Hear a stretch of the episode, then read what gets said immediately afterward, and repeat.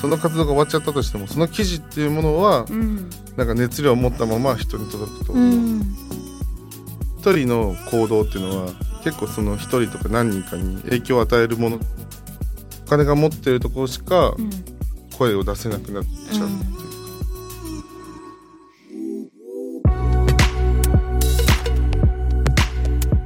Behind the Change、 社会に変化をもたらしているリーダーたちの活動の裏にあるモチベーション、葛藤、取材記事や SNS の文字数内にはまとまらない思いと、ここだけのお話とは。活動してて本当はどうなの？世の中をベターにするために行動しているゲストとともに、綺麗事だけではないリアルな裏話をお届けします。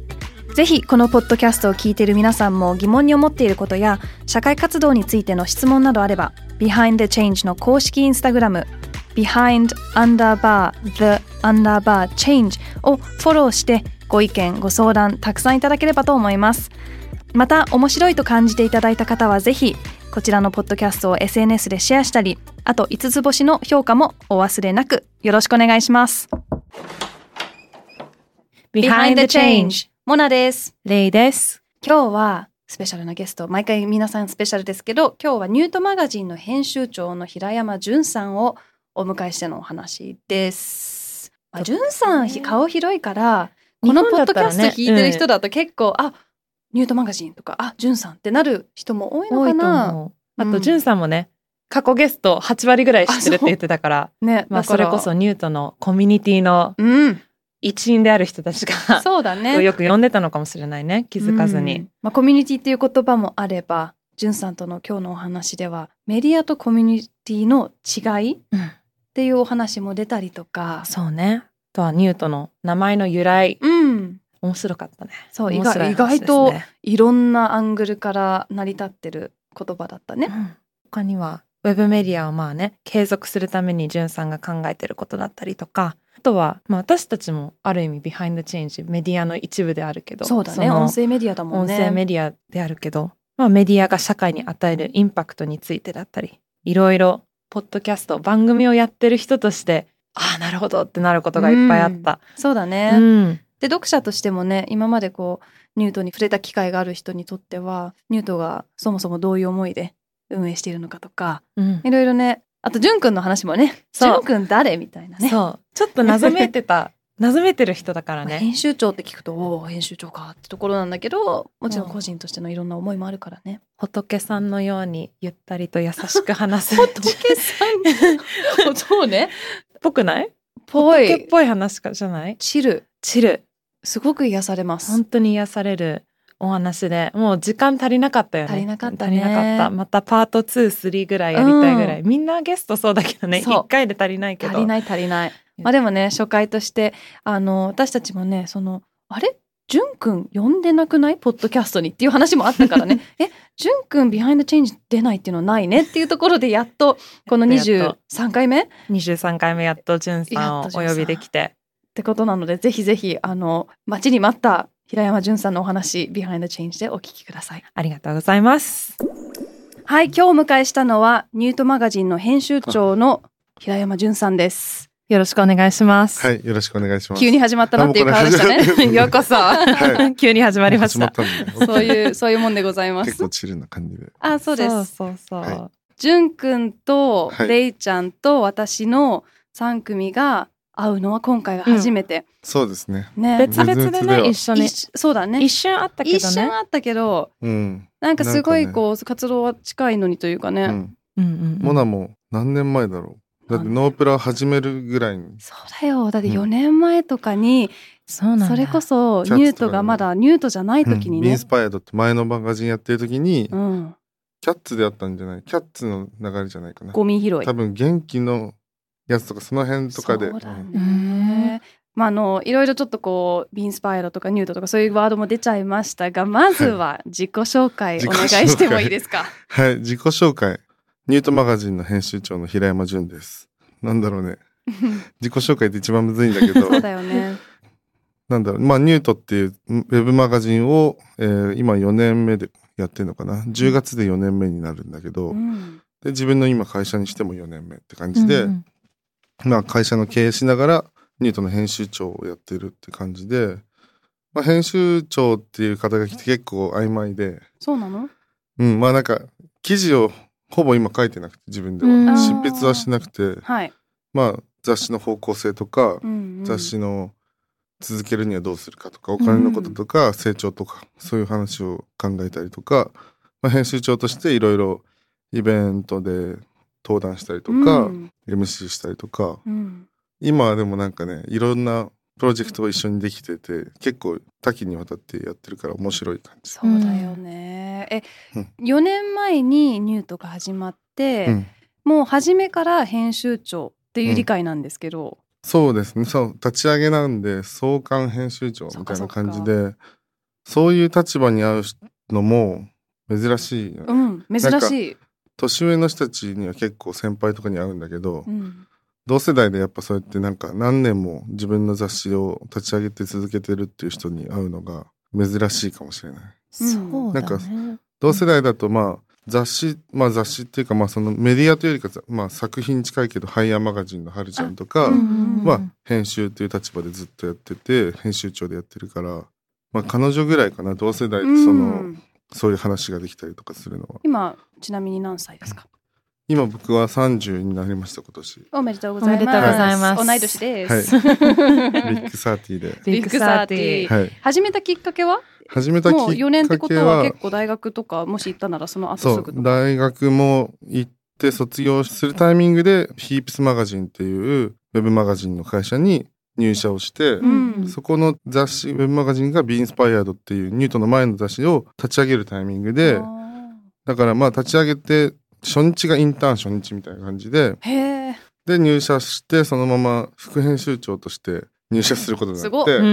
っ。でももう何も分かんないから、学生の時でもう学生から卒業してそのまま副編集長になって、そこから立ち上げだったから、うん、まあライティングも勉強しないといけないし、編集も勉強しないといけないし、媒体を育てるというか、うんうん、そのコンテンツをまあ作るところから育てて、まあ、コンセプトも作るところもやらないといけない、ね、大学で勉強したのがコンセプトデザインっていうゼミを取ってて、だから結構コンセプトを作るとか、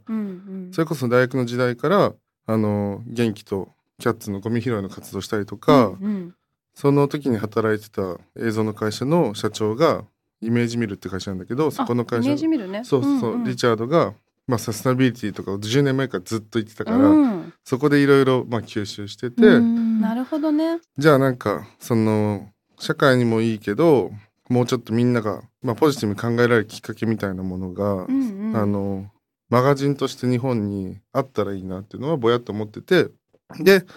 そういうことをまあチャレンジできる場所が入社してあったっていうので、うんうん、それが続いてって、まあ、少しずつ広がってってちゃんと自分たちの名前でやるかってなって、2018年に名前を変えて会社も子会社にして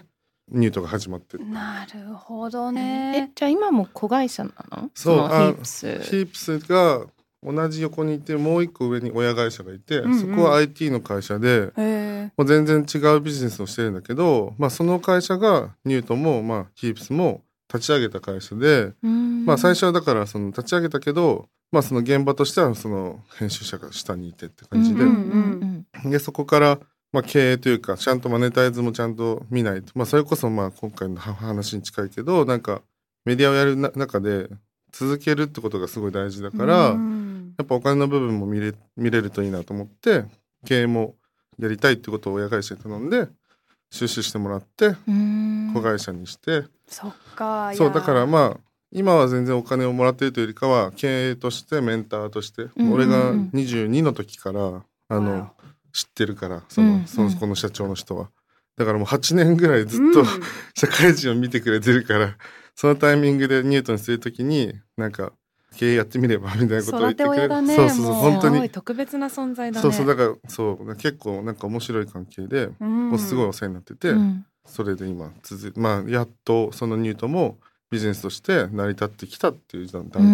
が去年今年って感じ、うんうんうん、そっか。なんかさっきね一瞬話に出て、まあ、知らない方もいると思うんで、うんうん、中村元気くんが、そうだね、という方は、まあ、私もねゴミゼロウィークっていう NPO で一緒で、うんうん、まあ、淳くんとはすごいもう長い付き合いでね、大学の時からそうそうそう、うんうん、だからそれこそ僕がキャットスイートのレストランで働いた時に、うん、彼がまあ2014年とかかな、まあ、それぐらいの8年前ぐらいに、うんうん、お互い同い年で大学生で、彼はまあ、パタゴニアの人たちと一緒にキャットスイートのクリーンアップを始めるってなって、うん、それはなんか消費とかゴミとか都市の中のゴミとか消費について考えるアクションとして、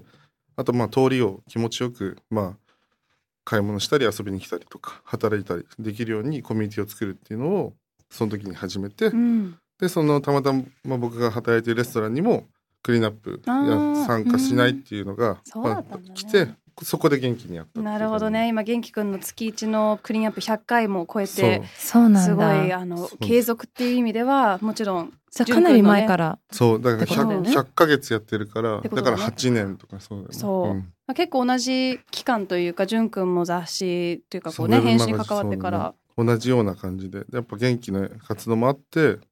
なんか自分で、まあ、ゴミを拾った時に。うん、あんまり大人になってから他人のゴミを拾う体験がなくて、うん、そうだよね、初めてそのキャッツのクリーンアップ参加したのが多分始まって3回目とか4回目とかの時よ。でその時に結構ビビッとなって、なんで俺は他人の、ゴミを拾わなきゃいけないんだろうって、そのみんななんかやっぱ無責任だなってことを改めて感じて、うん、でもなんかその一人のその、まあ、元気がやってくれたそのキャッツのクリーンアップっていうものの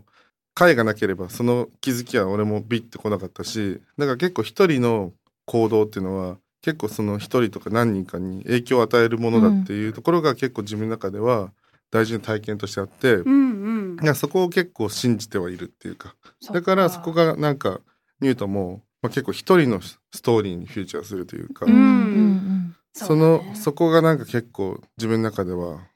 つながってて、うん、でもやっぱりそれを自分が体験したその生身の体験とオンラインで届けることは難しいから、なるべくその人のリアルな声を届けられるような記事作りをしていくっていうか、いやそこはすごい気になっていて、まあ、ニュート、うん、どこから聞けばいいんだろう。ニュートのまず名前の由来を知ると、はい、もしかしてそのコンテンツのちょっとねテーマというか、確かに、うん、そこ全然喋ってない。そこから始めます。ニュートってさ、何マガジンってすごい聞かれると本当にいつも難しくて、英語でも難しくて答えるのが、だけどまあ、うん、NUT で書いて、まあ、ニュートラルっていう言葉と、まあなんかニュートラルっていうとそれこそなんかその政治の話をするだけをしてるわけじゃないから、うん、なんかあんまりその言葉にイメージがそれこそついちゃう、バイアスがついてる言葉だなと思って、うんうん、まあ、造語が良かったんでね、なんか知らない言葉の方が良かったっていうのがあって、うん、でたまたま新しいっていう、まあBe Inspiredの時から新しい人とか新しい価値観っていうので、新しいのニューっていう言葉も出てきてて、ほうほう、でニューっていう語感がすごい編集部ですごい気に入ってて、うん、でもなんかニューなんとかだとなんかあんまりつまんないなみたいなところ でニュートっていうのが、まあその調べたらイモリっていう英語になってて、 NEWT でイモリっていうで、 NEWT だと W がなんかちょっとトゲトゲして、うん、なんかフォントで見た時に可愛くなかったっていう、ね、で、うん、NEUT の方が柔らかいし、うん、でニュートラルって言葉も合わせて、まあなんか新しい言葉にしたって。さすがコンセプト、さすがお勉強した人だな。デザインのね。そうでもなんかそのニュートもその赤原イモリっていう日本イモリっていう種類で、はい、日本のまあ動物、日本にしかいないイモリなんだけど、そうそう、それもなんか日本の動物にしたのも、まあ、日本の雑誌っていうのがすごい弱ってるなって思ったの。どんどん閉館したりとか、まあ、周り見てもまあ、外資の媒体が多いと思うんだよね、うんうん、ハイプピースもボーグもナイロンもいろいろ、まあ海外の雑誌しかなくて、日本から生まれて日本じゃあニュートみたいに来年海外行くみたいな話ってあんまりないじゃん、うん、そうね、実際もうそこの本国があって日本でやってるっていう感じだから、うんうん、しかもまあ社会問題とか釣れる中でやっぱローカライズした視点っていうのがないと伝わんないものっていっぱいあると思ってて、うんうん、だから海外で伝えてることをそのまま翻訳して届けても多分心に響かないだろうなと思って、いやだってイシューがやっぱりそもそも違ったりとかね、そう文化も違うし、歴史も違うし、だからまあその辺も、まあ、日本の中の視点で日本の多くの人が理解できる視点で届けたいっていうのがもともとあったから、まあ、日本の動物にしたっていうのもある。面白い、いろいろかけてるんだ。そうイモリは分かってたけど、それが日本の動物だってことは気づいてなかった。そうあんまりね。あとあれがお腹だってことも気づいてないというか、赤原イモリだから、あのロゴのそうあれお腹なんだよね。少し下から見てるね。そう背中は黒いんだよね。そうなんだ。そうなんだ。いろいろ動物の勉強もありがとうございます。生物の時間。ちなみにじゅんさん飼ってるのは、うちも飼ってるのもあれ赤原イモリです。ニュートくん、そうもうあれは練馬くんっていう、練馬くん違う、練馬で買ったんで練馬くんちょっとずれた、全然違うんだけど、まあそういう部分もあって日本の中でやるっていうのは、まあ一つ大事な、日本の視点で届けるのが大事かなっていうのと、まあニュートラルっていうのもすごい難しい言葉なんだけど、まあなんかバイアス、先入観みたいなものを、なんか自分もまあいろんな小さい頃からいろんな、まあ大人になってきていろんな人が周りにいて、結構、まあ、知識があると何か偏見を持たない体験とか少しでもインプットがあるとね、でもなんかその知らないと怖いとか、なんか違うものに見えてしまうとかいろいろあると思うから、そういった日本の中でもまだまだ知らないこととかトピックとして他人事だったり怖いとか知らないって思ってしまうものをニュートの中ではそこで知れて、そういったトピックとか内容をもっと先入観のない視点で、ニュートラルな視点で見ていけ、生活していけるようになれば、その日々の中でちょっとした差別とかちょっとした偏見とかが、ちょっとした会話の中でのね、なんか攻撃的なこととかがなくなればいいなっていうことで、ニュートラルな視点を届けたいっていうのがまあ軸にはあるんだけど。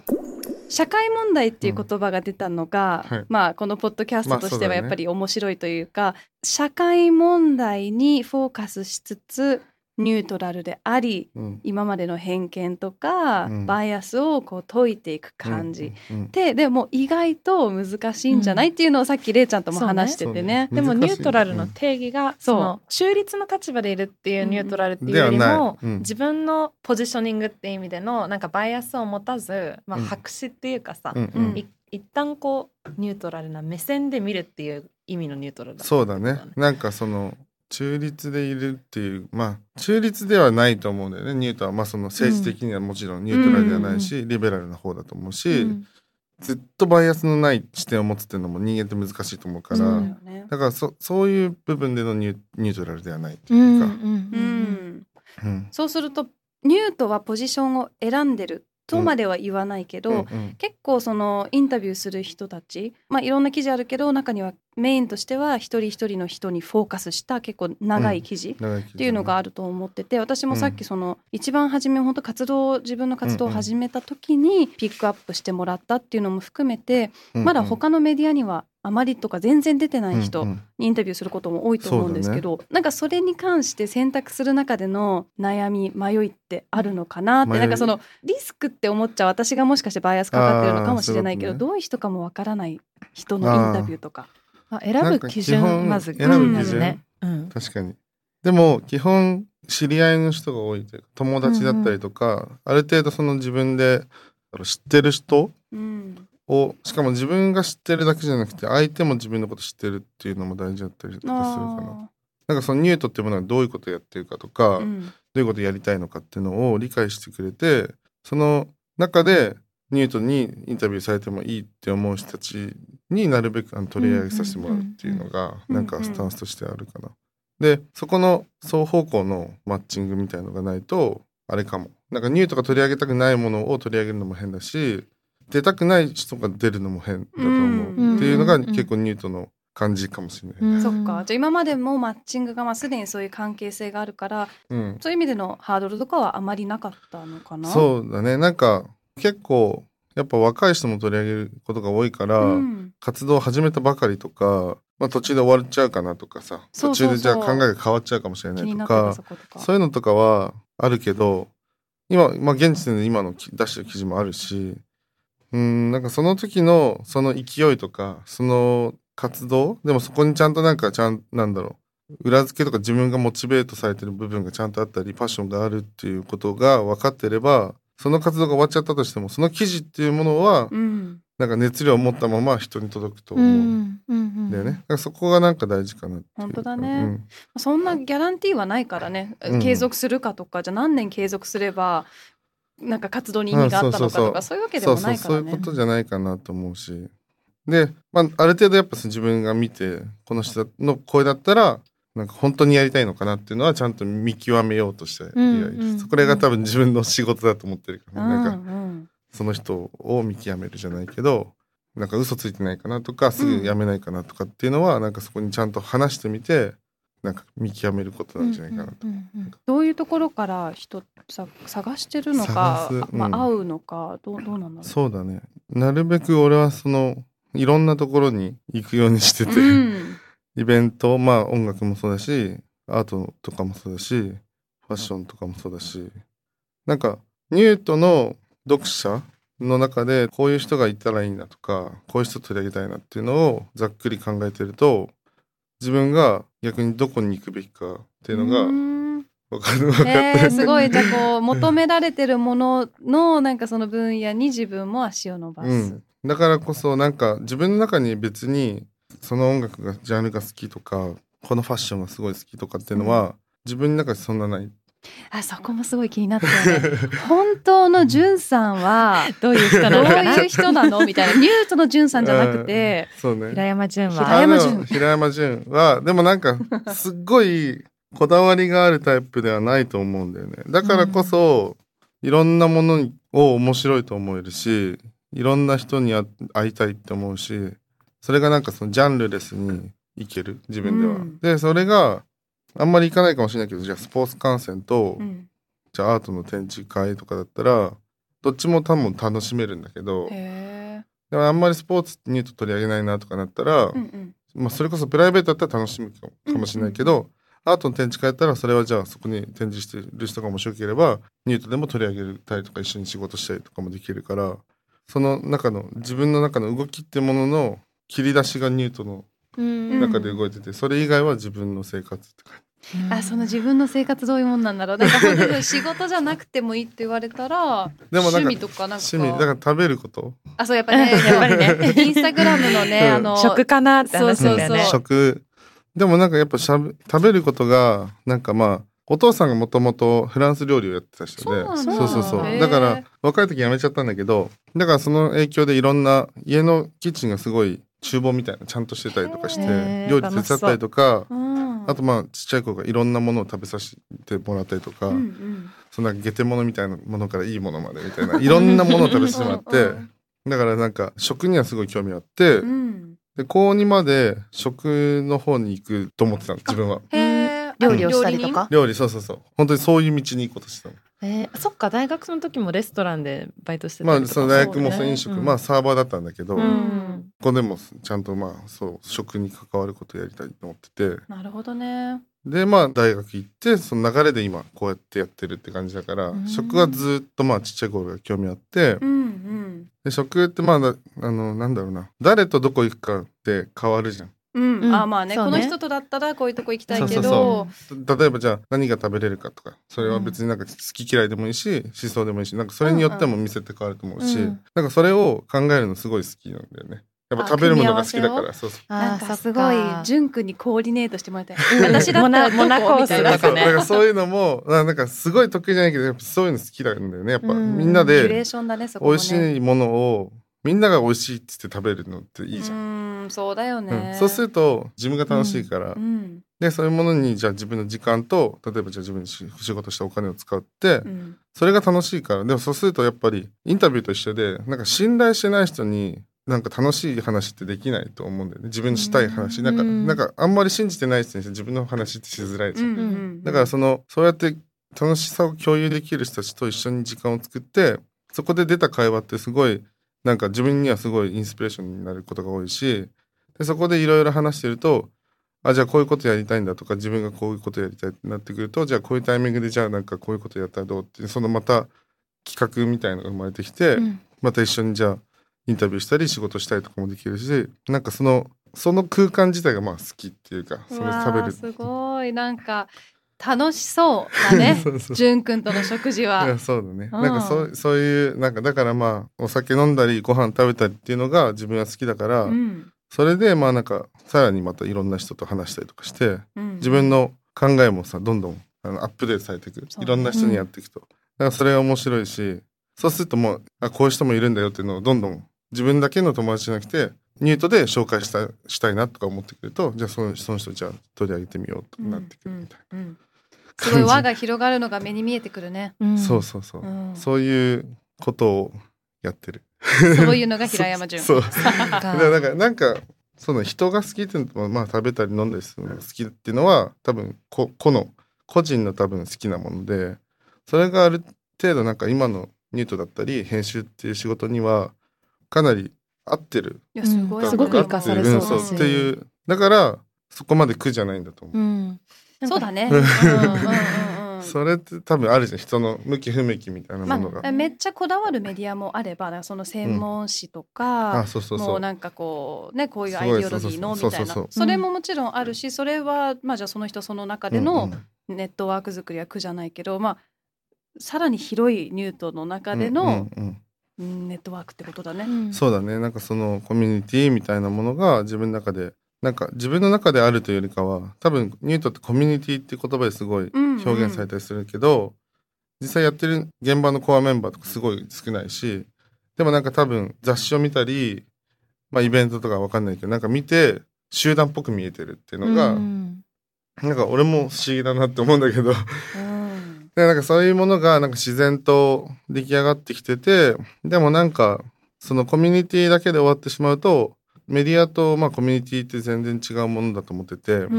ん、でうちは雑誌、まあ、ウェブの雑誌ってとこで、雑誌ってある程度の輪郭を作れるというか、それこそ方向性、うん、どういうものを取り上げるかとか、報道だったら全員になんか、うんね、今日なんか国葬がありますとか全員が知る情報、うんうん、でもなんか例えばまあ僕だったら女性のファッションとか、まあ、結構輪郭をつけることができるし、うんうん、これがかっこいいっていうことも言うものじゃん、うんうん、だからなんか結構輪郭を持ってるけど、まあ、ニュートは輪郭を持ってるけどコミュニティって言われるけど、腐ってもまあメディアでもあるから、やっぱりそこのコミュニティを作れるのが雑誌であるし、うんうん、でもメディアだからこそ、まあ、そのコミュニティはどんどん広げてってちゃんと社会に影響をまあ少しでも与えられるような母数を取っていかないといけないっていう視点は常に持っているっていう感じで、ねまあ、れいちゃんもねコミュニティとかすごい関心があるエリアだけど、うん、コミュニティって輪郭つけちゃうとさイメージだけど、うん、なんかちょっとカルトっぽくなんない？なんか輪郭をつけるものではないというか、うんうん、自然だからこそ例えば企業がさ、うん、コミュニティ作りとか言ってもすごいやっぱ難しいんだよね。コミュニティのねなんだろう、うん、定義っていうかさ、そうね、なんか多分企業とかが言うコミュニティ作りってじゃあお客さんの中でのコミュニティ作りなのか、うんうんうん、社内でのコミュニティ作りなのかでその輪郭っていうかさボーダーラインの付け方が変わっていくと思うけど、うんうん、ニュートが言うじゃあコミュニティ作りっていうのはリーダーの読む人の中でのコミュニティ、それともどっちもかな、まあでもなんか人と出てる人の中での関係性とかあんまりその読者とか取り上げてる人っていうラインはなくて、うん、そのさっき言ったそのニュートラルな視点とかそっちの社会に対する姿勢っていうものが似てる人たちっていう感じかもしれない、うんうんうんうん、でも本当なんか先日アーティストラジオの方で取り上げたというか、うん、インタビューさせていただいて、その人が確か結構初めの方にまだ活動初めて出てたのがニュートで、うん、もうなんかそれを見ただけでなんかこれ気合うなみたいなあニュート仲間かみたいなのはすごいあるから、言葉にできなくてもやっぱりそういうブランドっていうかねグループができてるっていうのはやっぱそこすごい強みだし、本当はすごく難しいことだと思う。そうだね、だからなんかコミュニティうちで言うのは多分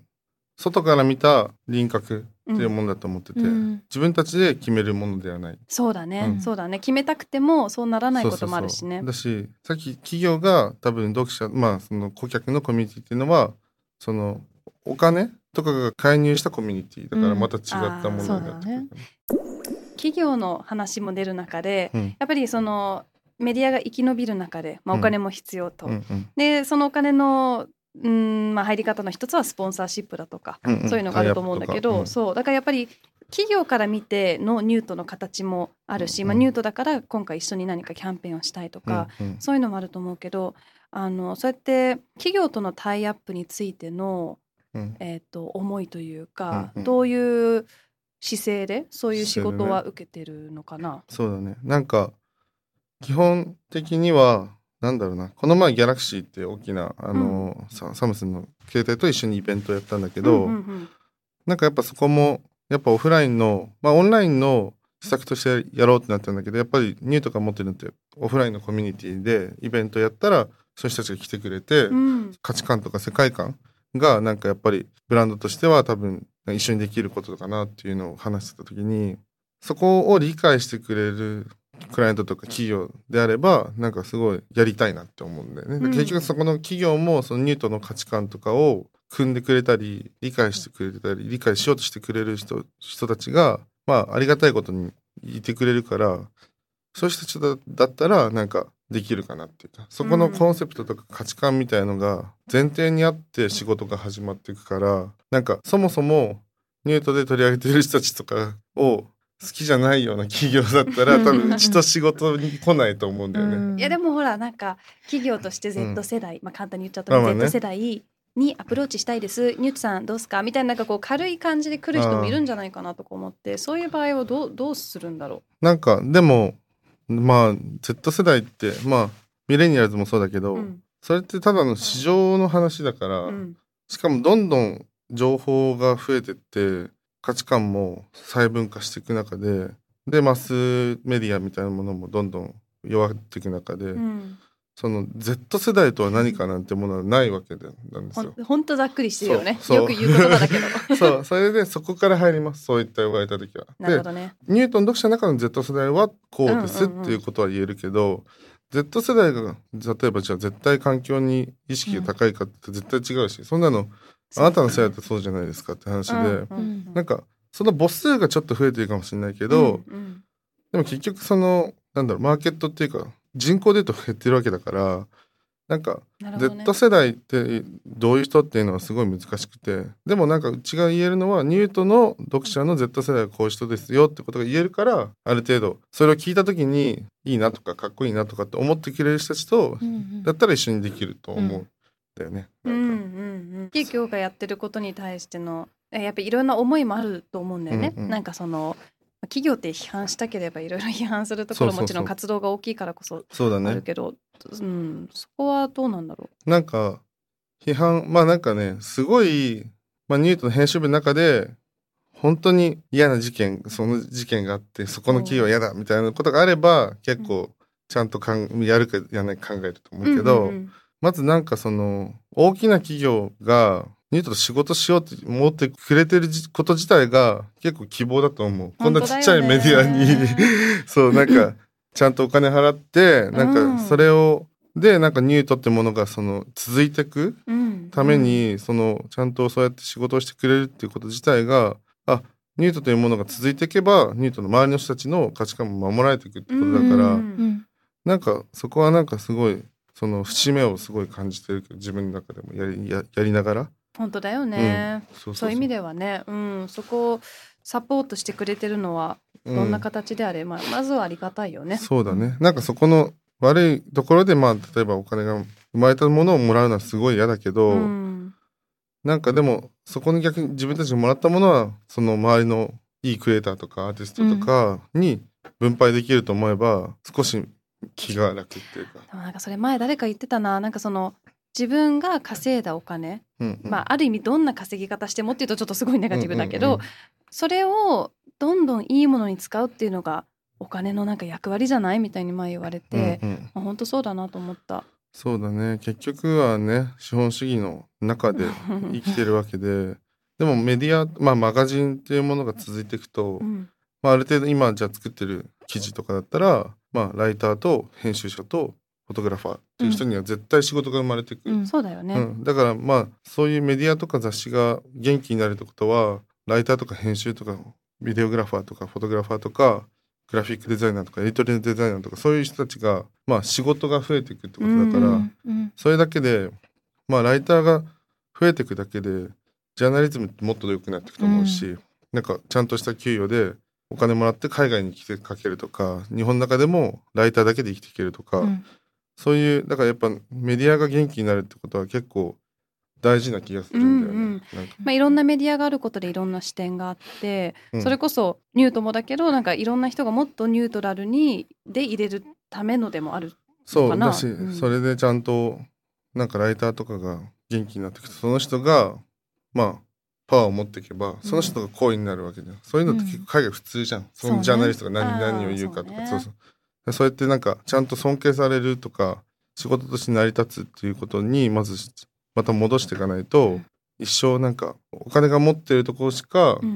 声を出せなくなっちゃうっていうか、うんうん、なんかニュートを運営する上で、うん、まあ今そのいい話っていうとあれだけどさ、うん、こうポジティブな話をいろいろできたけど逆になんかこう葛藤っていうか、あ、大変、メディア運営するの大変だなとかなんかこうどういうチャレンジが潜んでるのかなって気になった、うん。でもそもそもメディアをやるっていう言葉がなんかすごい、なんか若い人たちもインスタメディアとかできるし、なんかメディアをやるっていうことって10年前とか20年前だったらそんな言葉難しかったと思うんだよね、うん、メディアをやるって。そうだよね、アクセスするハードルが下がってるし、だし、なんていうんだろう、戦う敵がでかすぎるメディアって。だって昔の方が、まあ、だって昔の方がだって個人で始めるんだってさ、うん、メディアはできるけどメディアとしてさっき言ったみたいにそのインパクトを残せるような規模にするかってむずいと思うね。新聞、テレビ、ラジオにかつ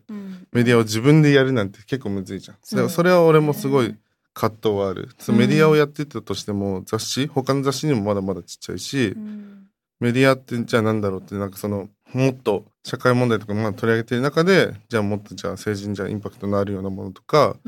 もともと昔でまあメディアってまあ政治への監視の役目もあったみたいなことだと思うので、なんかそういうメディアってどういうそのものかっていうのを考えると、まだまだ規模が小さすぎてコミュニティって言われることが多いんだなってすごい思うから、メディアじゃなくてコミュニティっていうのはなんかその規模感の部分もあるのか、うん、そうだと思う。そっか、へー、そう、なんかそれを感じるかな。例えばなんかこれをじゃあ分かんないけど、まあ鉄道会社やるって言ったらすごい難しそうじゃん。もうそもそも参入障壁が高いじゃんはい、はい、だからそれぐらい敵が大きいと思うんだよね、今いる者たちっていうのは。だって日本のそれだけの歴史があるし、メディア業界ってメディアだってメディアってやっぱ長く続けた方がノウハウもあるし、うん、情報もいっぱい溜まってるし、資産もあるし、なんかいろいろ違うんだよね、規模が全然戦ってるものが、うんうん、そうそうそう。だからそのインディペンデントメディアみたいなちっちゃいメディアができてきてるってことはすごい希望的なことかもしれないけど、なんかメディアっていうその海というかその、うん、で戦う時にはすごいチビ、うちは大きくなりたいでもなんかやっぱり、まあ、海外のバイスとか見てると、バイスマガジンね、うん、やっぱちゃんとパワーを持ってる、そのなんかそのちゃんとジャーナリズムとしてもそうだし、そのちゃんとその価値観を提供してる、そのチャンネルで、まあ、番組バーってやってテレビとかでもケーブルとかでもバイスが見れたりとか、ちゃんとパワーを持ってるメディアとして、なんかああいうの見るとなんかすごい夢あるんだろうなって思うけどね。いやでもあれバイスももう例えば何年ぐらい、10年なんかちょっと私も読んでたりするけど、ね、やっぱすごい変わってきたよね、ここで、まあ、ビデオコンテンツが出たりとか、ね、会社そうだね、運営してる、売ったのかな、そうかそうか。だからなんか私の中ではバイスとニュートなんて同じグループよなんかでも規模が違うから、なんか、うん、インパクト、その視聴してる人数とかも全然違う、ね、そういうことを考えると、そうだね。でもさっき海外のお話もあったけど、ニュートの次の発展としてなんかいろいろプランがあるみたいですね。はい、教えてください。まあ今ちょっとレイちゃんにも翻訳を手伝ってもらってるんだけど、まあ、今そのニュートのウェブでやってるイエローライトっていう連載があって、まあ、国内のストップアジアンヘイトの話、アジア人差別の話のインタビューシリーズがあって、それと違うコンテンツをまあミックスしてイエローライトのイシューを11月末に紙版で出すんだけど、それをバイリンガル、日英のバイリンガルに出すっていうのがあって、まあ、2号目に紙は2号目で去年できなかったんだけど一昨年初めて作って、うん、今年2回目って感じで、バイリンガルなんだ。そう、なんかやっぱり俺もアメリカ1年いたっていうのもあるし、うちの編集部の副編集長のなゆみちゃんも、海外の経験も長いっていうのもあって、やっぱ自分たちがアジア人差別されたっていうのが一つ自分たちの、この特集をやろうっていうところから始まってるんだけど、でもその中で、この話ってやっぱり、ニュートってそもそも結構海外で勝手に Google 翻訳とかで読んでくれて、コメントDM 来たりとかするの。そうなんだ、海外の人が日本語の記事を自分たち訳して、なんか台湾とか、うんうん、スウェーデンとかいろんなとこからなんかリアクションも、すごいね。そう、意外と海外でも海外の人が読もうとしてくれたりとかしてて、すごい。それはどうやって伝わったの？多分なんかそこの周りに日本と間違えたりとか、あとは中華圏とかだと、ジョン・ユーイとか、結構台湾とか中国で有名なアーティストとかも日本で取り上げてるから、その人の多分調べてとかで出てくるって。すごいな。じゃあもうじわじわ日本語だけの今の時期であっても海外にリーチできてるからこそ、次の取り組みとして、そうとか海外で日本のメディアのとか、そういう調べてる、その大学で研究してる人とかが読んでくれたりとか、そういうすごいすごい、意外とその海外でリアクションがもともとあって、もともと当初から英語はまず早くやりたいねっていうのは話してて、で今回やっと一冊を作るっていうタイミングで、じゃあその一冊だけじゃあ一回英語にしようっていうので、初めてその英語版を。わー、楽しみだね。そこから広がるリーダーシップ、特にアジアンヘイトだと、もうアジア人なんて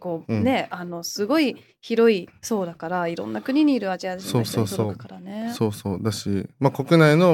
英語が読める人がまず手に取って読めるっていうのが一つ違うのと、あと来年はその海外の書店とかギャラリーとかに卸したりとか、アートブックフェアとかアジアとかで行けたらいいなとか思ったりとか、ニューヨークとかは今チャイナタウンにすごい新しいギャラリーとかブックストアができてるみたいで、そこも結構そのセレクトがかっこいい感じで、人権の話とかもしてるようなとこらしくて、面白い。そういうとこでなんかできたらいいなみたいなことをちょっと、超楽しみ。それすごいね。ね、だってなかなか日本からそれこそアジアっていう視点であんまり日本って発信してることないじゃん、メディアが。そうだね、私たちはアジアの、なんかアジアンとして、アジアのメンバーとして、アジアのディアスポラの一部としてっていう考え方が、これも翻訳しててめっちゃ勉強になったけど、本当にそうだなって思って、で例えばガーナとかだと結構、ガーナのコミュニティ、国際的なコミュニティっていう意識があるのね、でガーナ人はアフリカ人っていう意識もあるからこそ、そのディアスポラ、なんかそのディアスポラ感覚で、そうで、情報共有をしたりとか、社会課題に対して共通の意識を持つようになるけど、日本だとまだそういう、例えばじゃあジャパニーズダイアスポラっていう表現しないじゃん、しないし、その世界的にいる日本人がつながって一緒に同じ課題について考えてるってことはないから、ないね、あまりね。なんかそのきっかけ作りとかにもなりそうだよね。そうだね、きっかけ作りになれたらいいなっていう感じ、なんか結構例えばニューヨークでコリアン系の人がそのヘイトクライムにあった時とかは、結構韓国では報道してることとかあるんだって、それぐらいやっぱ韓国ってコリアンっていうとこで海外の情報でもちゃんと国で発信してるけど、日本ってあんまりその日本の人が海外になった時にちょっとあるっちゃあるけど、そんなにちっちゃいものとか取り上げ、そうだからみんなでコミュニティが仲間がっていう感じがあまりないのかもね、面白いことに。そうなんかそこもなんかそう日本っぽいっていうところなんだと思うんだけど、なんかそこがなんかね、もうちょっと意識を広めていけるといいなっていう、それがなんかそうだね、日本人のコミュニティというか、そういう仲間の感覚がまずできて、でそこから他のアジアとか、もちろん世界つながってるっていうとすごい大きな規模になっちゃうけど、すごいいいね。そもそもストップアジアンヘイトってやっぱアメリカとかからムーブメントが起こったけど、それもその言葉をお借りしながら今回やるけど、でも日本でも結局日本人が例えば日本人以外のアジアのルーツ持ってる人に差別してるっていう、同じような近しいものが起こってるっていうことをローカライズした視点で届けるっていうのが、今回の特集というか。特集はいつ出るの？もう記事はもう徐々にもう出してて、11月の末ぐらいかな、にローンチって感じです。OK です。じゃあその情報はニュートマガジンのインスタとかウェブサイトとか、あと平山純のインスタグラムであとフードもね毎月のフードアップデートもあるんで、はいはい、あるんで、はい、そういうグルメの方はぜひチェックしてください。連載もまだやってるんだっけ。連載も今フリックストアのオードメディアで食の連載ポップアップフード、店を持たない人たちにレストランに取材する連載と、あとアメリカンエクスプレスアメックスでそのニュートンの若い読者たちのいろんな消費の動向みたいなのをインタビューするあの連載も2個今やってる。お忙しい皆さんぜひチェックしてください、はい、今日はねそんな中いろいろ忙しい中ありがとうございます、ね、はい、第1弾として一旦は、はい、第2弾は次はまたなんかパワーアップして帰ってきます。うわ次は本が出た後かな。確かにねそうだ ね来年の動きとか、ね、リアクションとかね、うん、聞きたいね、うん、確かにやりましょう。ありがとうございました。今日はニュートマガジンの編集長平山淳さんをお迎えしました、はい、ありがとうございます。ありがとうございます。このポッドキャストはスピナーのほか Spotify や Apple Podcast、Google Podcast などで聞くことができます。最新情報は Behind the Change の公式 Instagram Behind_the_change で発信していますので、この番組と合わせてぜひフォローお願いいたします。ノイハウスモナでした。 See you next time!